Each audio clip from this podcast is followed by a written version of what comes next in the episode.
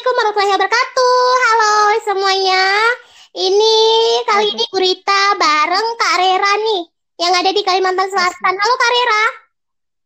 Hai, gimana kabarnya Kalimantan Barat? Aduh.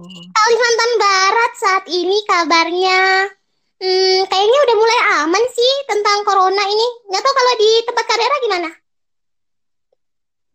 Di tempat Karera ini, kalau Karera kan di kampung ya, di kota barunya bukan di kotanya, bukan di kabupaten, jadi ya alhamdulillah masih aman. Cuman sempat uh, beberapa waktu dulu, eh bukan dulu sih, berapa minggu yang lalu gitu ada beberapa uh, orang dalam pantauan karena anak-anak dari perkuliahan di provinsi di Banjarmasin itu mereka pada balik ke sini gitu. Jadi mau nggak mau ya masuk ke dalam golongan ODP gitu. Oh, jadi dijaga gitu ya. Barangkali ada ini. Soalnya di sini juga ada sih tetangga itu kan uh, katanya tetangga di sini di rumah nenek katanya dia baru pulang dari Malaysia gitu. Habis dari tugas dari Malaysia. Ah, nah, jadi agak diwaspadain sama warga setempat sih. Awalnya dia masih ini, hmm. masih sholat di masjid, masih gitu kan. Tapi uh, udah ke sini sininya dia hmm. diam di rumah aja gitu karantina diri. Mm -hmm. Tapi sempat ngomong-ngomong soal ini ya, nyinggung dikit. Eh kok kita jadi ngobrol ke lain nggak apa-apa kali ya? Di testing dulu kan ya. Namanya juga Gurita, gue jadi cerita. jadi ini podcast yang Karera. Kalau jadi kalau jadi ini podcast yang kedua nih baru nih. Masih kecil banget. Uh, baru lagi. Sama dong. Ya, apalagi ya. saya gitu. Ya lanjut. Nah ngomong-ngomong soal ODP gitu kan, aku masih bingung sama orang-orang awam di sekitar kita yang mungkin kurang literasi kali ya kalau menurut aku. Mereka tuh jadi kayak ngerasa kalau udah ODP tuh udah kayak aib banget gitu loh. Di sana kayak gitu juga nggak sih? Karena mungkin pandangan dari ini masyarakat. Jadi kan hmm. kayak memandang jijik gitu ya bukan jijik sih apa ya? Nah, itu, ya enggak itu yang yang nah, yang perlu harus diluruskan gitu loh kan kalau penyakit iya. corona ini beda banget ya beda sama yang namanya HIV atau yang sejenisnya iya, yang memang eh, penanganannya itu dengan cara yang nggak lazim atau yang biasa ya dilakukan hmm. karena pergaulan bebas gitu kan hmm. kalau corona ini kan emang emang lebih kepada faktor alam ya dia sistem imun tubuh kan jadi kayaknya tuh kalau kita dibilang ODP atau kita jadi sebagian yang sekarang karena pergi atau dari mana terus dinyatakan ODP itu bukan bukan berarti itu aib gitu loh dan di masyarakat kita kayaknya itu masih masih kurang banget sosialisasinya tadi pagi itu Kak Re uh, membuka salah satu timeline media sosial sebut Instagram deh ya mm-hmm. itu aku lihat mm-hmm. salah satu warga di Solo tapi dia itu baru habis bepergian dari Jakarta nah ketika di ODP eh di ODP sorry di apa dimasukkan ke data ODP gitu ibu-ibu itu marah-marah gitu loh marah-marah oh. gitu kan sampai uh, hmm, sampai wali kota atau bupatinya gitu menjelaskan dan menelpon anggota keluarga yang lain menjelaskan kalau di ODP atau di data sebagai ODP itu bukan berarti Anda udah tercemar nama baiknya enggak, enggak sama sekali nah, gitu loh. Itu sih pemikiran masyarakat sekarang itu. Makanya nah, mereka makanya. itu makanya banyak yang nggak melaporkan diri juga kan karena itu. Iya, benar. Nah, ngomong-ngomong nggak melaporkan diri ya, ngomong-ngomong nggak melaporkan diri ini Kak Gurita ya uh, di era Aceh kemarin sempat kan aku nanya-nanya gitu ketika ngelihat salah satu status WA temen juga dari salah satu medsos gitu kan aku tanyain uh, gimana nih kalau di sana aman nggak? Aduh udah nggak aman kak gitu kebetulan orangnya bilang. Kenapa nih nggak aman? Karena banyak TKW pelarian dari Malaysia. Ya bilangnya gitu. Hmm. tapi lucunya hmm. sampai di Aceh gitu mereka itu nggak mau ngelaporin keluarganya kalau baru pulang dari Malaysia gitu. Jadi ya. akhirnya sampai pas sudah ketahuan ada yang positif gitu kan, baru deh ribut, baru deh ini uh, apa ngaku-ngaku kalau saya mau cek kurang sehat ini segala macam. Tapi ketika ditanya lagi-lagi masih nggak mau ngaku kalau mereka itu dari Malaysia gitu loh. Jadi agak bingung ya kenapa gitu. Padahal mereka itu kan ketika ngomong mereka justru dirawat kan daripada nggak ngomong tiba-tiba meninggal kan ngeri gitu loh. Ya biasa ngeri. Orang Indonesia mah ketian gengsi. Mereka lebih ke image gitu jaga image biar bingung ya. Iya, ya, jadi kesannya itu sempat juga kotor gitu kalau udah kena, nggak ngerti sih. Oh, gitu. Rasa udah kotor. Oh, gitu ya gitu padahal kan sih sama, sama HIV gitu kan sama ini ah, beda banget jauh mm. bahkan yang sehat yeah. aja bisa tiba-tiba aja kena misalkan aja tuh kayak baju deh misalkan orang nggak sengaja batuk di belakang kita walau udah di belakang kita nah kan kena baju kita tuh bisa jadi kan kena ke kita gitu. Jadi langsung dipelototin ya. Sekarang kalau batuk Iya, jadi banyak faktor sebenarnya yang bisa memudahkan virus corona ini menyebar ke siapa pun gitu. Jadi Aduh, jaringan. I'm so sorry. Oh, udah tergabung ya? Udah. Oh, jadi kondisi di Kare nih. Di mana di mana? Di tempat Kare lagi mendung. Ah, mendung, bener, mendung banget. Gak tahu tiap sore uh, kalau menjelang siang gitu ke sorenya tuh mendung, mendung sorenya tuh mendung terus hujan, pasti gitu terus. Ah, kalau di sini dua hari ini emang udah hujan sih. Oke deh, tadi kita sempat keputus ya karena jaringan. Jadi tadi kita ngebahas apa sih tentang ini ya, menjet orang sembarangan atau lebih kepada gengsi iya. juga, iya. ya nggak sih tentang menghadapi orang-orang yang sekarang. apa tadi Ngadep, ngadepin orang yang ODP, PDP gitu. Iya. Aku masih punya cerita loh soal ya. PDP sama ODP yang kenal lewat Gimana? ini juga lewat sosial media. Nah, salah satu temen ketika aku uh, kayak gini juga uh, broadcasting juga kan di aplikasi sebelah, uh, itu ketemu sama salah satu temen yang di sosial media main itu juga. Dia itu ternyata di PDP uh. pada saat aku yang berkes gitu kan. Terus dia ikut typing gitu kan ngobrol. Uh, ya nih kak, aku sudah masuk PDP. Sampai shock beneran, shocknya tuh kaget gini. Hah serius gitu? Ternyata dia di daerah Palembang kalau nggak salah kan dia udah masuk PDP gitu. Gara-gara dia berpergian dari luar kota terus demam gitu kan batuk ya udah ternyata udah masuk ke PDP gitu. Sampai dia bilangin ya gara-gara dicek sama petugas kesehatan karena aku lebih milih karantina diri kan cuman tiap hari dicek gitu. Tetangga aku tuh jadi ngerasa kayak gimana gitu. Nah itu juga sih yang bikin sedih ya gitu. Masa karena orang sakit dia udah diawasin. Ha dia kan agak gimana ya? Jadi jadi dia batuk nih nah, tapi dia udah dia batuk dia demam terus uh, tetangga-tetangganya pada ngejut dia tuh kayak jijik dan takut aneh ah, gimana gitu ya. Karena, waduh. karena dia juga oh, soalnya kesehatan gitu. Jadi ya udah dipikirnya Grita juga lagi batuk soalnya nih. Dua hari gue batuk nih Grita nih. Hati-hati ya. Nggak sampai demam.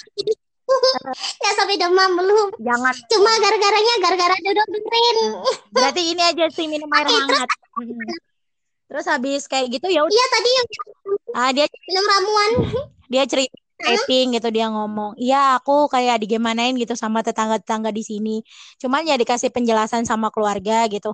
Ya aku sih udah masuk PDP gitu pasien dalam pengawasan. Karena aku demam kan terus sesak juga udah dia bilang gitu. Terus dia ceritakan sih lewat typing gitu kan. Nggak enak banget sumpah kak gitu. Ketika udah mulai susah nafas gitu kan kayak sesek gitu ya. Jatuh-jatuhnya memang sih ke paru-paru kan memang kalau corona ini. Jadi ya ya dia ngasih tahu yeah. kenapa susah gitu. Cuman gara-gara semua itu tapi padahal sebenarnya bagus loh tujuan dia gini. Dia mengarantina diri sendiri di rumah tapi karena dia sudah PDP jadi dia selalu datang iya. petugas kesehatan tapi dia nggak belum sampai dibawa ke rumah sakit gitu loh. Tapi karena orang-orang di sekitar udah mandang dia tuh kayak kayaknya udah benar positif deh gitu. Padahal dia tuh masih diawasin gitu loh tapi udah pasien gitu karena dia udah sering sesak napas. Nah ini ya bahayanya uh, komentar orang tuh ya bahayanya sudut pandang manusia yang tidak pada tempatnya ya nggak sih? masa saya seenaknya menjat orang? Tapi emang gitu sih nggak tahu deh emang Indonesia itu seperti itu. Nggak hanya para netizen di dunia maya sih bahkan dekat kita juga kayak gitu gitu. Iya benar-benar udah udah mendarah daging kayaknya ya udah mendarah daging mudah banget menilai seseorang walaupun belum kenal gitu. Iya itu bener banget. Oke lah yang deket kita mungkin udah kenal dengan kita, mungkin udah paham kita gitu kan. Hmm. Tapi yang paling keselnya itu orang yang nggak kenal sama sekali, tiba-tiba aja menjet gitu kan. Ya kayak gitu, kayak gitu tadi tuh. Hmm. Misalkan, uh, nah misalkan dia pengakuannya di media sosial nih, dia sudah kena apa tadi PDP. PDP. Atau ya dia kena udah masuk ke dalam PDP gitu kan. Nah pasti orang-orang tuh netizen netizen entahlah pokoknya orang-orang yang tidak dikenal langsung wah menjet wah di bahaya nih harus dijauhin nih orang kayak gini nih wah ini begini begini begini aduh Iya sih. Dan kenapa itu terjadi? Aneh banget sih. ya balik lagi sih ke pribadi masing-masing ya kalau soal kayak gitu kan yang kayak aku yang kayak aku bilangin tadi di awal misalnya. Uh -huh. Bentar, bentar, bentar, bentar. Oke. Okay. Mau beli apa? Tinggalin aja tadi itu 20, Kak. Kayak ya, misalnya kayak kita lanjut lagi ya. Tadi yang dibilang kalau aku bilang sih kayak uh, ini sih lebih kepada budaya literasi, budaya membaca kita tuh males gitu ya, males. Jadi kadang-kadang karena mereka dengar udah ODP, PDP, waduh tuh ayam kan ikut berlomba. ya apa-apa sih, jadi, jadi natural. Natural asli ya backsound. Backsound natural. ya, jadi kayak kurang literasi, kurang baca juga, kurang penyuluhan juga. Aku sendiri aja ngerasa gitu ya, walaupun di tempat aku ini kan di desa gitu. Mestinya ya memang ada pergerakan lebih cepat. Ketika kemarin belum menyebar sangat luas, adalah penyuluhan gitu. Tapi ketika sudah menyebar luas, Kalimantan Selatan sudah zona merah gitu kan di provinsi, ya sengaja udah tetap nggak ada pergerakan gitu. Karena sekarang kan ngumpulin orang banyak nggak boleh udah ya kan. Tapi kemarin-kemarin iya pada juga gitu kan penanganannya lambat. Sebenarnya sih kalau aku disuruh mengkritisi mau itu dari daerah atau pusat sama di pusat juga gitu. Coba kemarin cepat gitu kan penanganan di Jakarta nggak boleh orang yang sudah di Jakarta nih ya Kak Anu Kak Gurita ya. Kita nggak boleh suruh mereka itu keluar dari daerah itu kan. Tapi bingungnya yang kena pertama positif di provinsi tempat Kak Reini di Kalimantan Selatan ya di Banjarmasin itu ternyata pasien yang positifnya itu berasal dari Kalimantan memang. Terus dia kerja kan di Jakarta. Ketika sudah pandemi, mereka eh, dia tuh balik ke Banjarmasin. Nah, ketika sudah habis dites, ternyata dia yang positif gitu loh kan kayak gimana sih ini di sana kan udah dikasih tahu di rumah aja bertahan dulu gitu loh. Sama pengen malam mudik uh, gitu. Ketika tahu ya, ketika tahu salah satu tetangga di sini dia habis perjalanan jauh kan dari Malang gitu, dari kota Malang Nah dia kan termasuk udah ODP kan, karena di Malang kan sudah zona merah gitu. Tapi ya dia balik ya gimana ya kita mau ngelarang itu rumahnya gitu. Tapi di sisi yang lain, misalnya gara-gara satu carrier atau yang bawa virus itu di sini gitu kan, terus dia nggak isolasi diri ya selesai, semua akan bahaya gitu kan.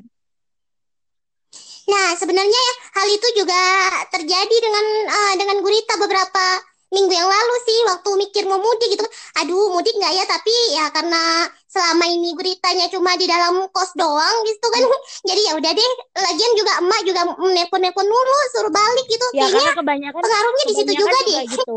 kayaknya orang tua gitu sama uh -uh. juga sama anak-anak yang pada balik di sini padahal mereka kuliah online gitu kan atau malah dijemput sama orang tuanya padahal udah tahu loh nah ya udah tahu udah masuk ini pandemi udah zona merah gitu harusnya ya aku sih uh, dengan nyeletuk semudah ini ya Kak Po. Ya nggak mungkin juga orang nggak hidup gitu kan. Yang penting kan uang ditransfer gitu. Cuman kemarin mikir juga, eh ini Kak Gurita juga disuruh balik nih gitu. Padahal Kak Gurita kan ya uh, kerjanya uh, apa dari rumah gitu ya. Dari dari rumah bukan sih kemarin hmm. sempat kerja dari rumah nggak?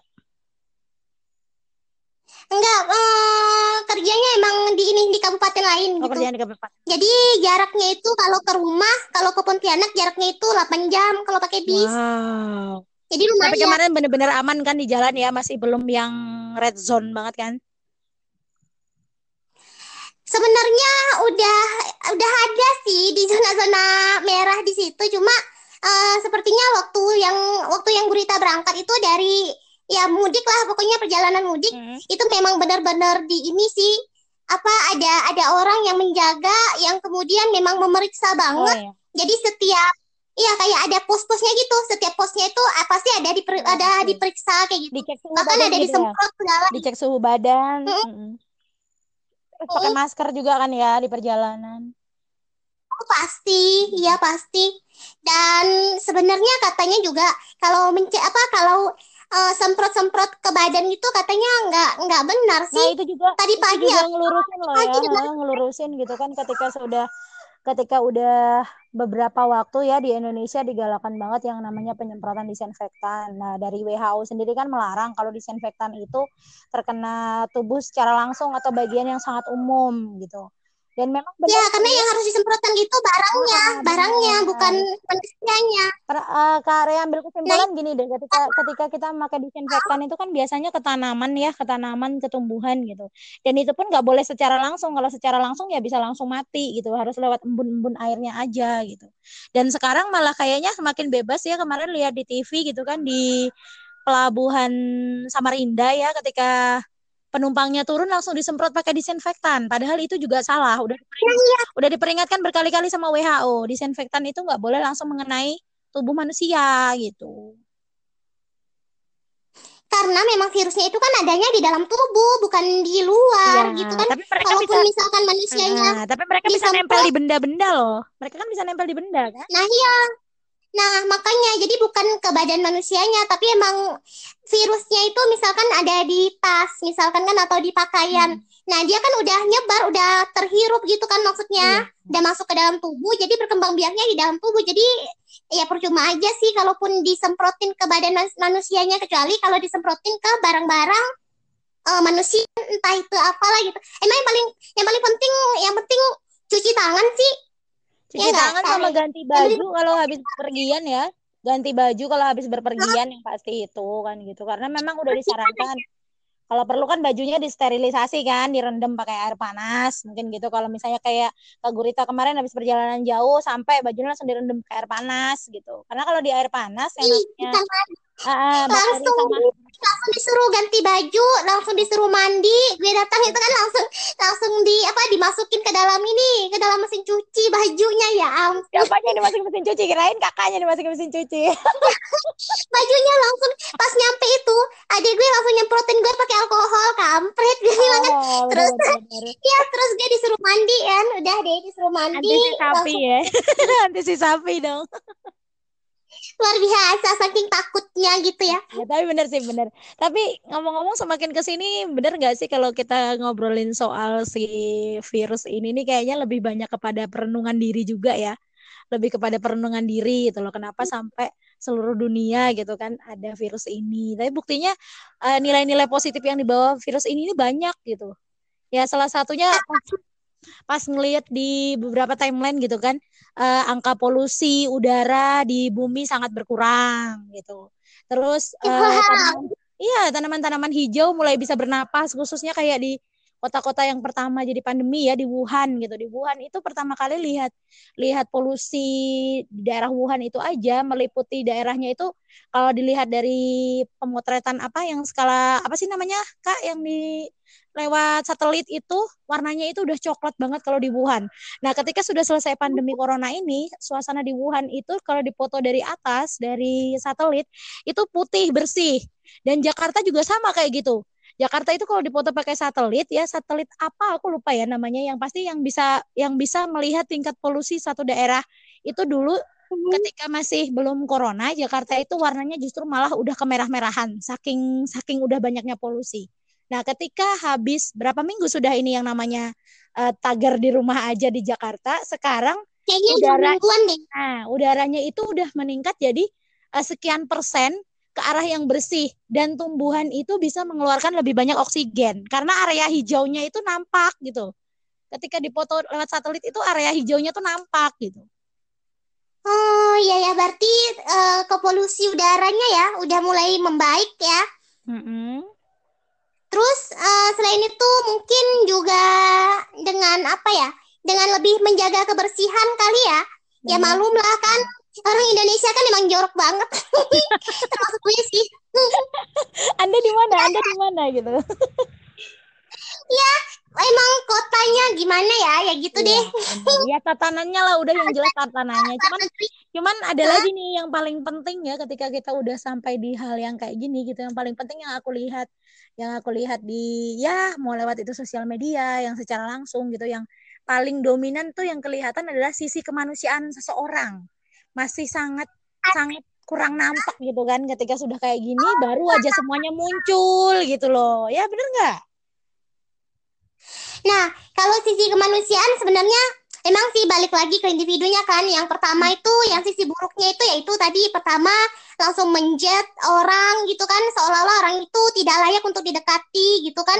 Yang kedua mungkin dengan dia uh, apa ya ya dengan dengan dengan dengan tidak apa mereka tidak bisa mencari nafkah segala macam ya Hmm. kan. Ya seperti itu deh Ya sampai pokoknya. sampai sedihnya kan gitu ya ketika lihat apa ya eh, tagar di rumah aja mungkin bagi semua orang yang mampu it's okay lah tagar di rumah aja mau berminggu-minggu bahkan sebulan kayaknya oke aja gitu. Karena ya tabungannya nah ya banyak gitu ha. Tapi ketika ngelihat kita ke bawah aja sedikit gitu nggak semua orang gitu loh yang bisa selalu stay di rumah gitu kan. Karena mereka ya nggak punya seperti yang orang yang di atas-atas itu punya gitu. Mereka itu uh, keluar cari nafkah untuk hari ini dan makan hari ini. Besok pun akan kayak gitu lagi. Mungkin kalau kayak Kare sendiri ya imbasnya ketika Kare di rumah ini Kare ngerasanya wow luar biasa gitu. Alam memberi banyak gitu loh alam memberi banyak. Kenapa Kare bilang kayak gitu? Ketika kesusahan mungkin ya pasar kan udah hampir dua minggu juga nih ditutup di sini gitu katanya untuk sterilisasi dulu gitu. Jadi nah kita ya ya udah kayak ngambil semuanya dari alam gitu ya makan daun-daunan. Untung kan sayur-sayur di sekitar kita sendiri ada kita tanam sendiri gitu kalau di desa.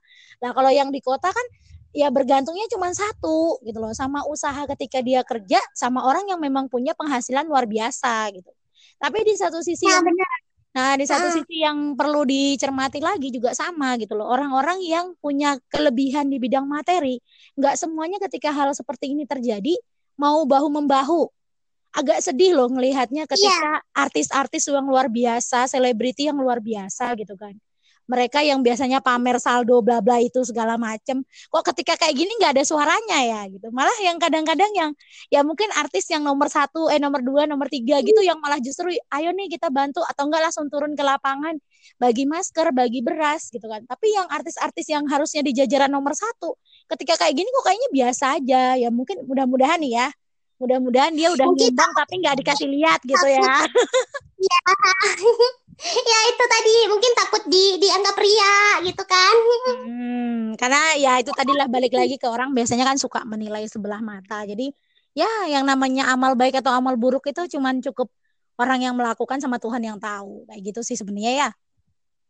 Iya benar banget. Dan katanya juga sih ada juga sih beberapa orang yang kayak misalkan Gojek aja kan. Kan mereka kan takut nih. Mereka Iya. takut untuk keluar rumah nih jadi mereka mesan entah mesan apalah gitu kan di luar pakai jasanya Gojek nah. Gojeknya ini juga dikasih imbalan gitu misalkan aja mereka mesannya makanan satu porsi nah ntar tuh satu porsinya itu memang khusus untuk si Gojek katanya seperti itu katanya ya nggak tahu deh Hmm. soalnya Ya banyak kok emang yang kayak gitu banyak ya. Sebenarnya bukan di Indonesia aja kemarin ketika ngelihat eh, salah satu acara di TV juga TV swasta gitu kan. Ada yang setiap eh, daerah bukan daerah sih setiap dunia gitu maksudnya di dunia di dunia selain di Indonesia gitu loh. Kayak misalnya di Filipina, di Malaysia. Nah, banyak banget mereka yang eh, apa bekerja profesinya sebagai petani, mereka menggantungkan sayur mayurnya gitu di depan rumahnya dan bersedia siapa pun yang mengambil gitu untuk keperluan makan dan masaknya itu diikhlaskan gitu. Uh, ada sedikit haru yang luar biasa sih menurut aku Kak Gurita. Kenapa? Karena uh, ini banyak ngasih pembelajaran gitu loh. Nggak nggak sepenuhnya kita nyalahin virus ini atau oke. Okay. iya Ayam aku berasa ngerti banget gitu ketika aku ngomong ya. iya iya dia bilang gitu ya benar katanya Makanya jadi ketika ketika kita tahu hal sisi yang seperti itu tuh rasanya kayak ya apa ya? semacam pembelajaran yang luar biasa mungkin kalau tidak ada yang namanya virus corona ini nggak akan ada sisi kemanusiaan yang tumbuh lebih banyak nah dari ya seperti sekarang gitu loh kan kemarin-kemarin persis seperti yang Kak Gurita bilang ya gengsinya tinggi lihatnya ke iya. atas terus gitu. Jarang banget mau lihat ke bawah. Tapi ketika kita bikin satu kalimat yang sangat sederhana dengan kalimat apa sih yang kita punya di uh, apa di diri kita ini nggak ada? Semuanya pinjaman dari Tuhan. Ketika ingat semuanya pinjaman dari Tuhan barulah kita mulai merasa kita ini nggak punya apa-apa. Ketika kita punya kita diharuskan untuk berbagi gitu dan itu baru baru disadari nah, beberapa manusia ketika nah, ada virus ini datang gitu kemarin dapat uh, dapat goresan aku bacanya susah sih sajak atau puisi gitu yang jelas dari salah satu dokter di mana yang di situ beliau mengingatkan saya justru berterima kasih sekali karena datangnya virus ini. Ketika satu dunia, pokoknya kalimatnya tuh sangat mengguncangkan hati. Kenapa aku bilang kayak gitu, Kak? karena dari situ kita benar-benar bisa menghargai juga yang namanya profesi orang. Sempat nggak sendiri Kak Gurita ya, banyak orang yang kadang-kadang menyepelekan profesi yang nampaknya tidak menghasilkan materi besar, tapi itu berpengaruh sangat besar. Bener nggak? Profesi yang seperti apa nih? Petani Nah, gitu ya? ini.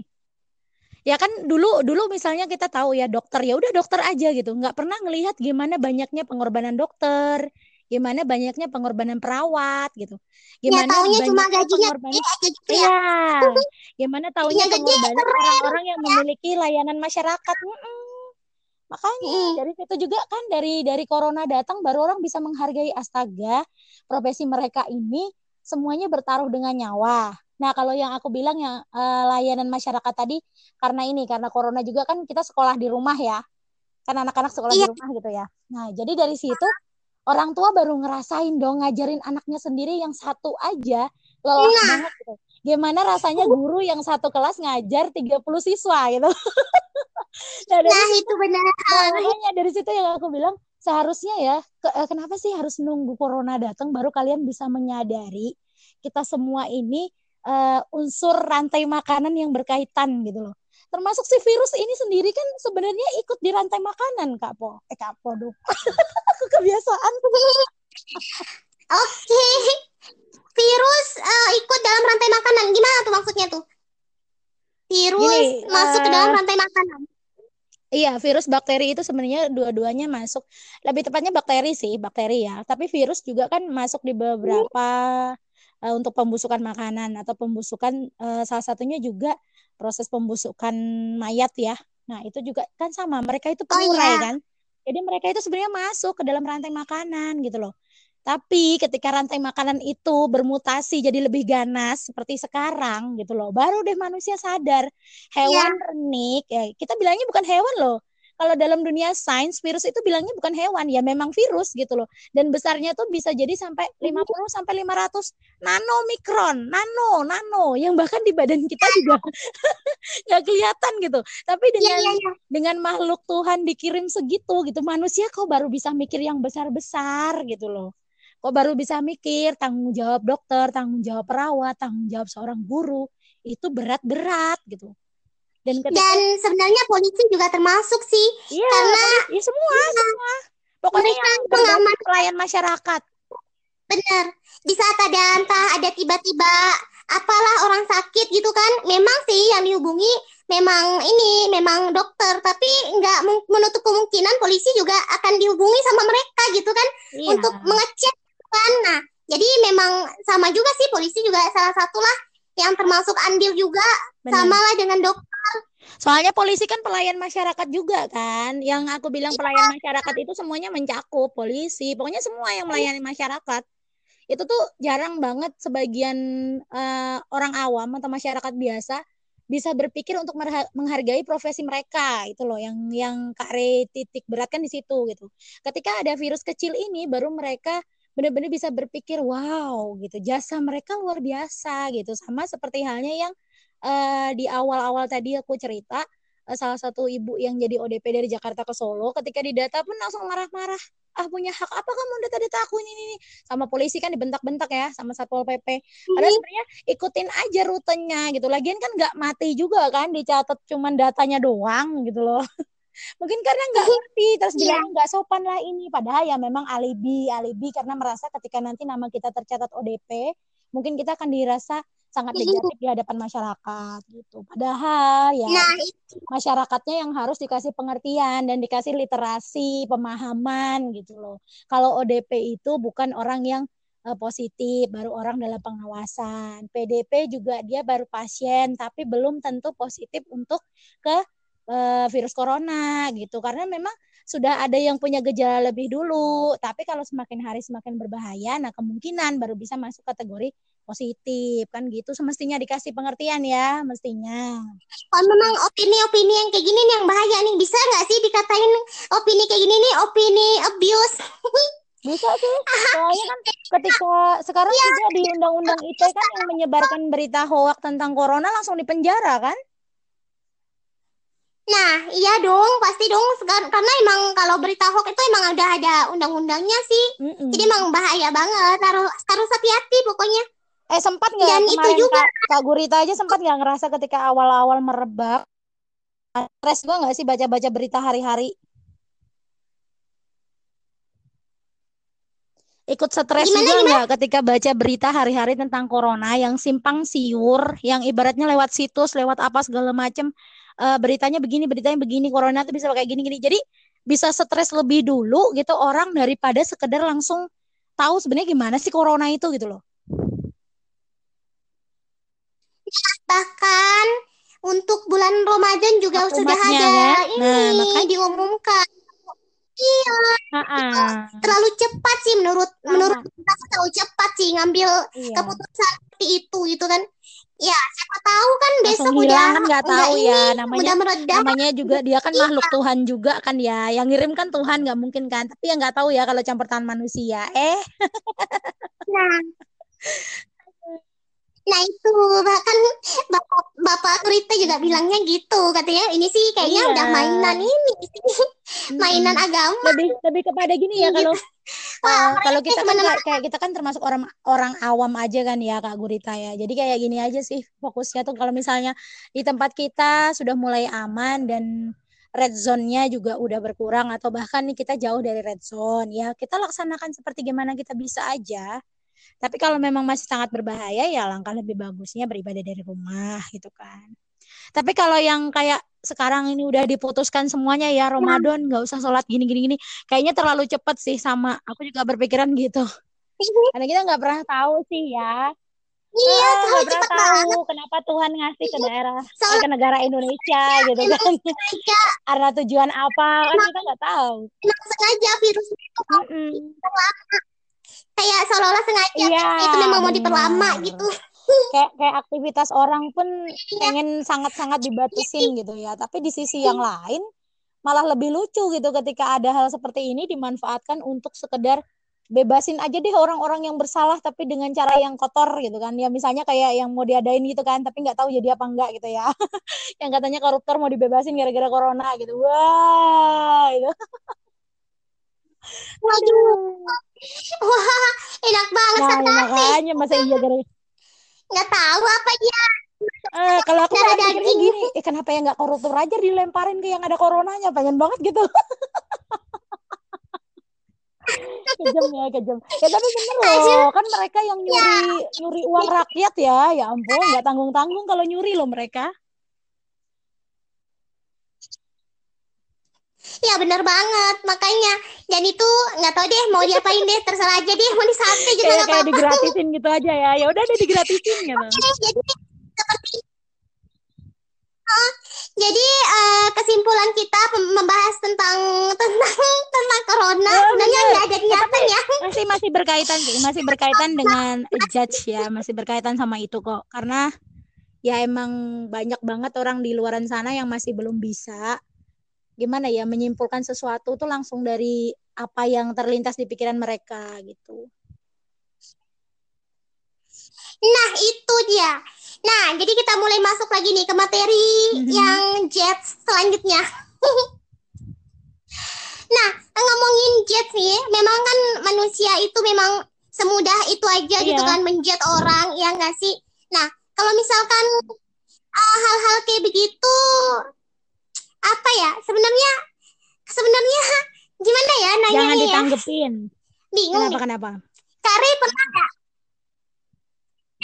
Kare kare pernah nggak menjet atau dijet orang yang nggak kare untuk kenal orang gitu? yang kurang kenal aku biasanya jarang sih. Aku lebih milih mantau dulu. Tapi kalau udah kenal terus dia kayak keterusan melakukan hal iya. yang sama kesalahan yang sama atau perilaku yang sama ya perlu dikasih penilaian sih kalau aku gitu tapi kalau baru kenal ya, misalnya nih kan kita kenal terus ditolongin atau gimana, ya sempat juga ngejasnya tapi ngejas yang baik. Gitu. Kayaknya orangnya ramah deh dan alhamdulillah di saat aku kesusahan ada yang nolong, why not gitu kan kita welcome sama orang gitu kan. Kalau misalnya orangnya ya, misalnya ya. baru ketemu tuh lihat mukanya ketus, ya kadang-kadang berpikir juga sih di hati gitu, ini kayak orangnya kayak orangnya kejem banget dah gitu, dia langsung kayak gitu mikirnya. tapi sekilas sekilas doang gitu nggak dilontarin ke pembicaraan enggak enggak mungkin itu hanya apa ya nah, kayak pendapat sekilas gitu ya belum belum belum belum, belum kayaknya ya eh tapi kalau kalau yang namanya ngejet itu udah itu belum ya kalau yang namanya ngejet itu kayaknya memang udah mematokkan kalau itu deh itu orangnya kepada ini, lebih gitu ya, ya mereka ya langsung memberikan patokan gitu loh kalau ngejudge tuh. Kalau kalau kita baru ngomong yang eh kayaknya Kak Gurita orangnya bawel uh-huh. banget nih. Nah, itu kan mungkin baru prasangka aja ya. Itu baru prasangka-prasangka doang.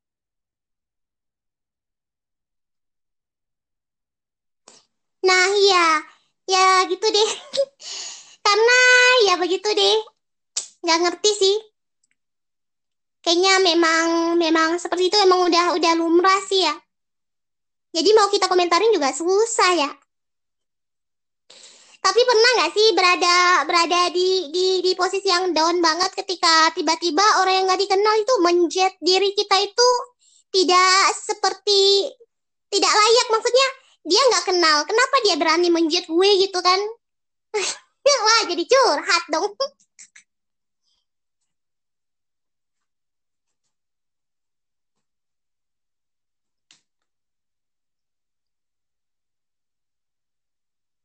Oke, sepertinya Kare kendala sinyal.